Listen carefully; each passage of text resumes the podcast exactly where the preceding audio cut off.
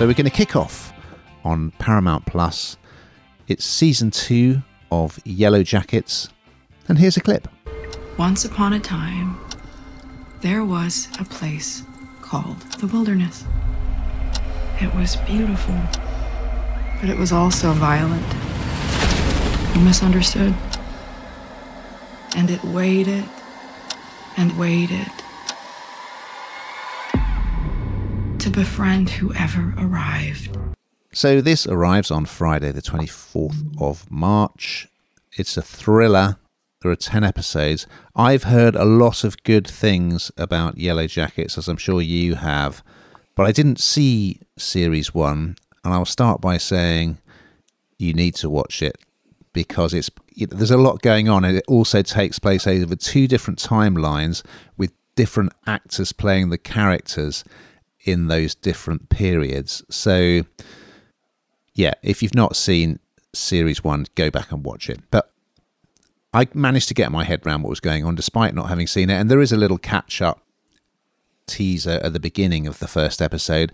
So, the gist is for those who've not watched Yellowjackets, the Yellowjackets are an American girls' football squad, and they were in a plane crash in the Canadian wilderness. This happened in 1996, that timeline. And we follow how they survived, basically. They managed to find a cabin, but it became very tribal and savage, and they had to resort to cannibalism. And it was all pretty scary and awful. Some of them kind of unraveled, uh, you know, others died, Pe- people were injured. One character particularly came into her own in the wilderness. But anyway, then in 2021, we catch up with them. They they were rescued and they came back home, and now we we now catch up with them all these years later to see what's happening in their lives. But they're still haunted by the secrets of what happens during that terrible ordeal in the wilderness. So I thought it was fantastic. I must say, it's really, really gripping, fascinating. It's got a terrific cast as well, including Christina Ricci plays the adult version of Misty, who was, I think she was kind of like the kit woman who in the wilderness, her sort of medical expertise suddenly made her, you know, incredibly resourceful and she, she felt she had value then there's the brilliant Juliette Lewis. Uh, she's great in this. She plays the adult Natalie.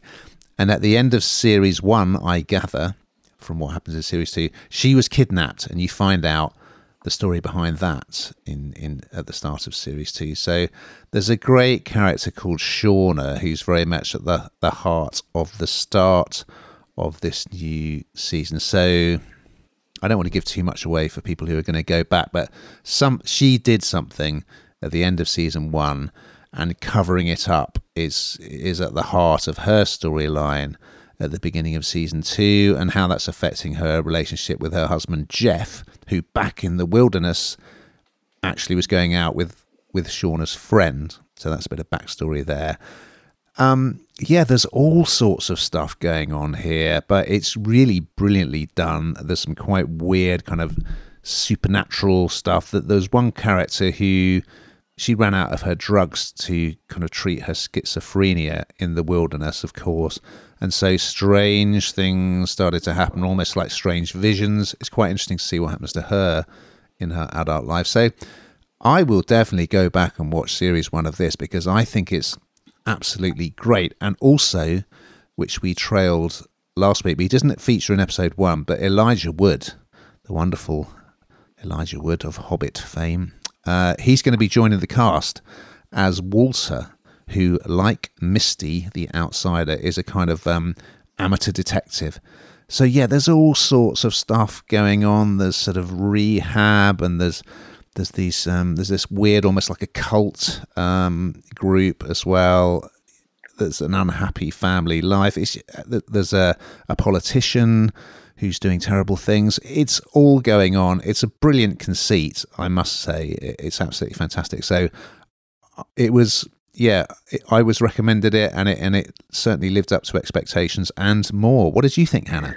I enjoyed it. I, I like you, um, think you absolutely need to see what happened before. You, I mean, you can catch up, but it, it you really need to see have the, have the setting, I suppose, of where this starts.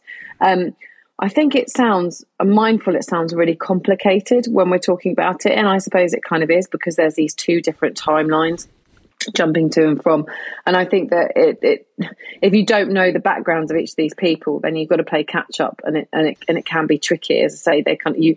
I think if you watch the first series, you you know those characters inside out, and you know the secrets and what have you.